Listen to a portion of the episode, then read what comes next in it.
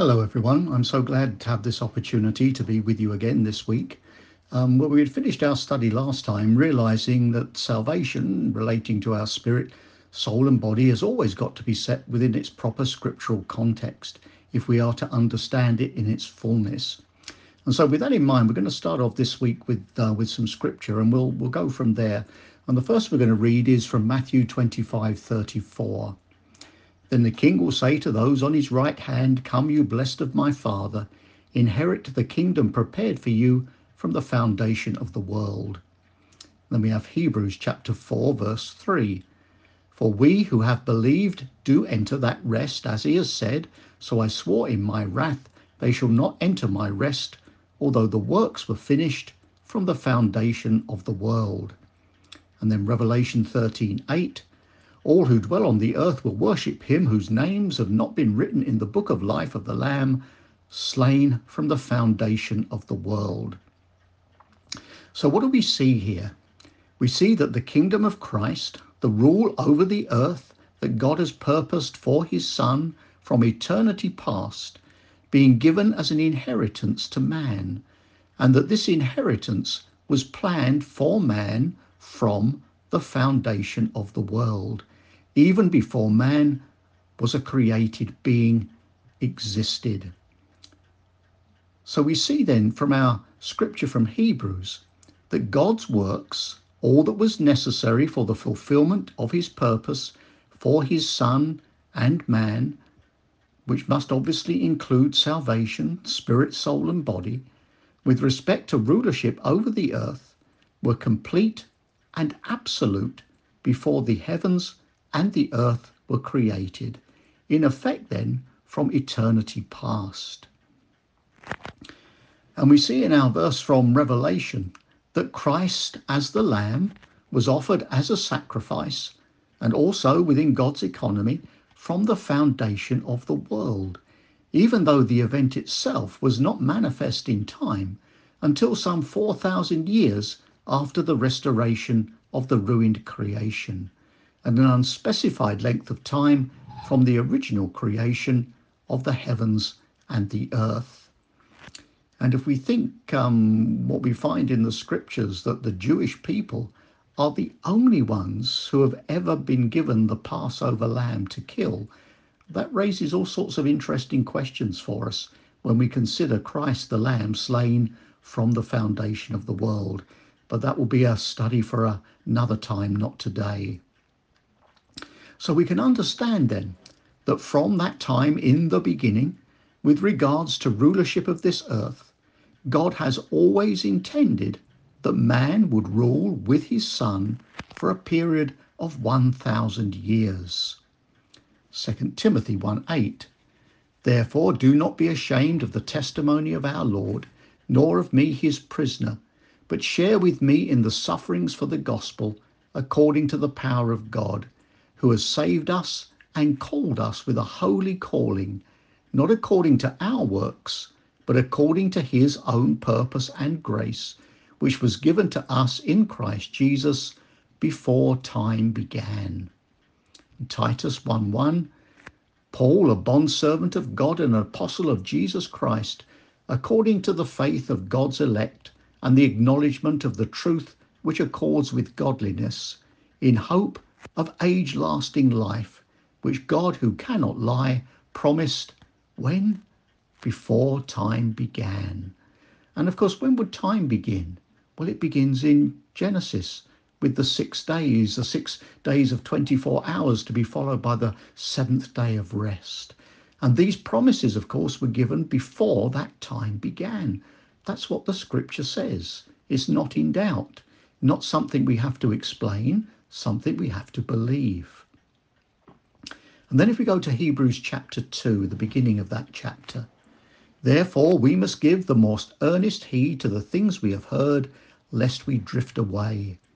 For if the word spoken through angels proved steadfast, and every transgression and disobedience received a just reward, how shall we escape if we neglect so great a salvation, which at the first began to be spoken by the Lord, and was confirmed to us by those who heard him.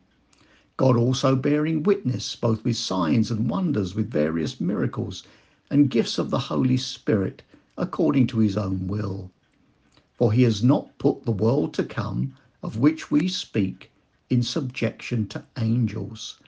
But one testified in a certain place, saying, What is man that you are mindful of him, or the Son of Man that you take care of him?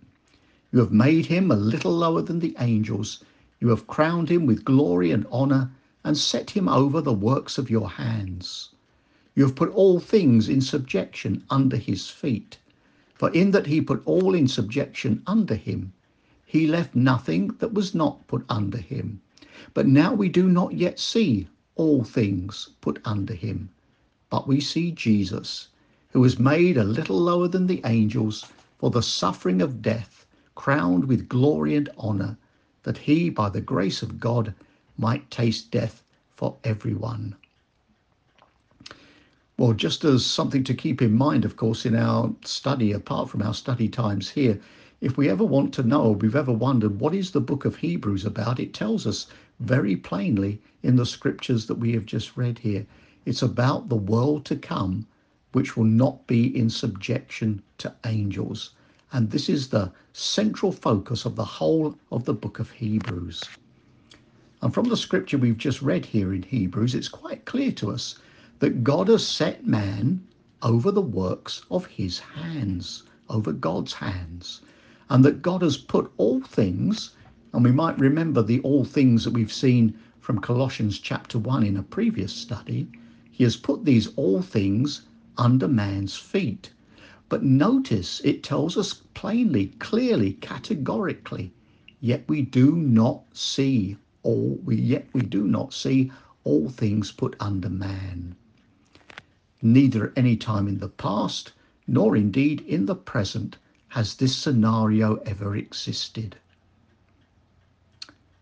That is, all things being put under man. We've never seen that yet. And if it remains God's purpose, which it is, and if it's not happened yet, which it hasn't, then it must remain yet future, which it does. And keeping all of this in mind, it will seem fairly obvious to us that the completion of God's plans and purposes as they relate to this earth would not be instantaneous, but would rather follow form and process. A process, the reasons for which we might not grasp with our finite minds, but a process nonetheless which is perfect to bring about God's purpose. However, we need to note that although God created man with the specifically stated purpose of having dominion, and although, as we have seen, this is God's intention from eternity past, we have also seen in our scripture from Hebrews 2 7 that man was made a little lower than the angels with respect to rulership over the earth, below the authority of the ruling angels. And that's something that's so important to grasp and to understand because there is such foolishness that goes on within Christendom um, that has to do with binding angels and binding Satan. And quite clearly from the scripture, we've just read it, it's there, you can't deny it. Man is lower than the angels with respect to rulership and the earth. And you cannot command those over whom you do not have authority, and we do not have authority over them yet. And before that authority can be set in place, before the foundation of the world um, can be realized, man must prove himself worthy to replace that incumbent ruler, Satan and his fallen angels. And following the pattern that's already been set, this is a process brought about by the work of the Spirit over a time frame pictured in the six days of work given to the restoration of the material creation, culminating in a seventh day of rest. For man to attain the position for which he was created and be elevated above the angels seen in the seventh day, his experience must parallel that seen in days 1 through 6 in Genesis chapter 1. There is no other way. Well, we'll continue with this next time, but only, of course, if the Lord is willing. Thank you for listening today. God bless you.